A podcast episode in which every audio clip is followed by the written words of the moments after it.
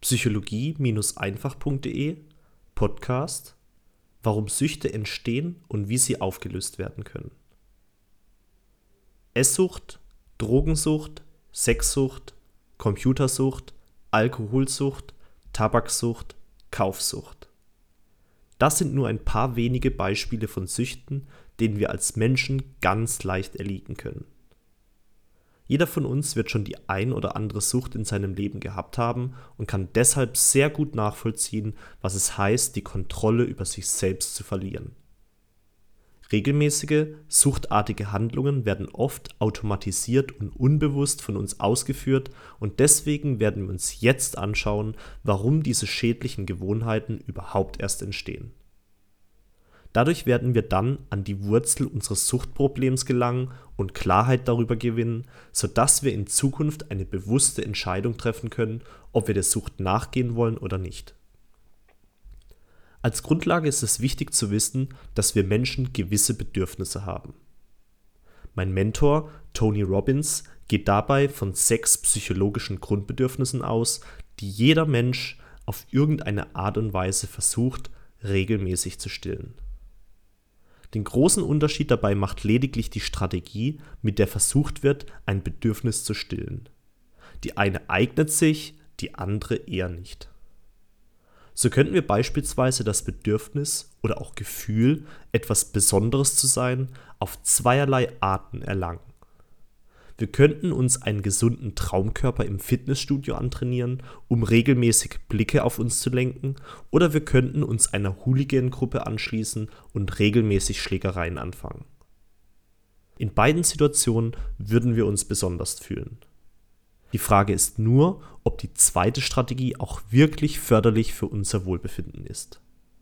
Mit dem Vorwissen, dass wir als Menschen gewisse Grundbedürfnisse haben, die immer wieder von neuem gestillt werden möchten, haben wir jetzt eine gute Basis für das Verständnis von Süchten gelegt. Süchte sind demnach also nichts anderes als Strategien, um unsere Bedürfnisse regelmäßig zu stillen. Strategien, die aber eher schädlich als gesund sind. Also beschäftigen wir uns jetzt damit, wie wir unsere Süchte auflösen können. Der erste Schritt besteht darin, festzustellen, welche danach folgenden Bedürfnisse wir mit unserer Sucht stillen wollen. Erstens das Bedürfnis nach Sicherheit. Zweitens das Bedürfnis nach Abwechslung. Drittens das Bedürfnis nach Zugehörigkeit und Liebe. Viertens das Bedürfnis, etwas Besonderes zu sein. Fünftens das Bedürfnis nach persönlichem Wachstum. Sechstens das Bedürfnis, über sich hinauszugeben. Wenn drei dieser Bedürfnisse mit einer Handlung gestillt werden, entsteht eine Sucht. Beispiel Ich war Gott sei Dank selbst nie betroffen, aber ich habe es schon oft genug beobachtet. Bei Drogensüchtigen könnten beispielsweise die folgenden drei Bedürfnisse gestillt werden. Erstens das Bedürfnis nach Abwechslung.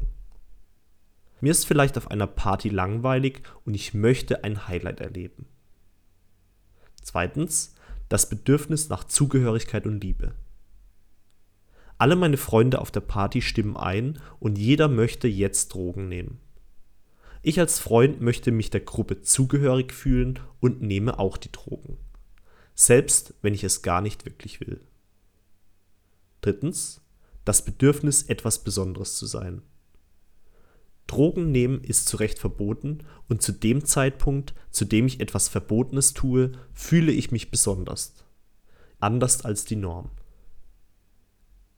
Wenn wir identifiziert haben, welche Bedürfnisse wir mit unserer Sucht besänftigen wollen, können wir jetzt zum zweiten Schritt übergehen. Neue, bessere Strategien überlegen, wie wir in Zukunft diese Bedürfnisse gesünder stillen können.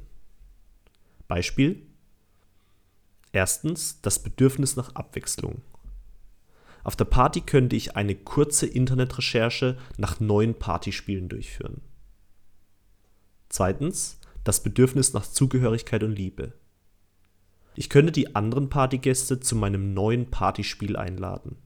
Als Gruppe haben wir beim Spielen gemeinsam Spaß und wachsen zusammen. Drittens das Bedürfnis, etwas Besonderes zu sein. Ich übernehme den Job, das Spiel den interessierten Partygästen zu erklären und stehe damit im Mittelpunkt.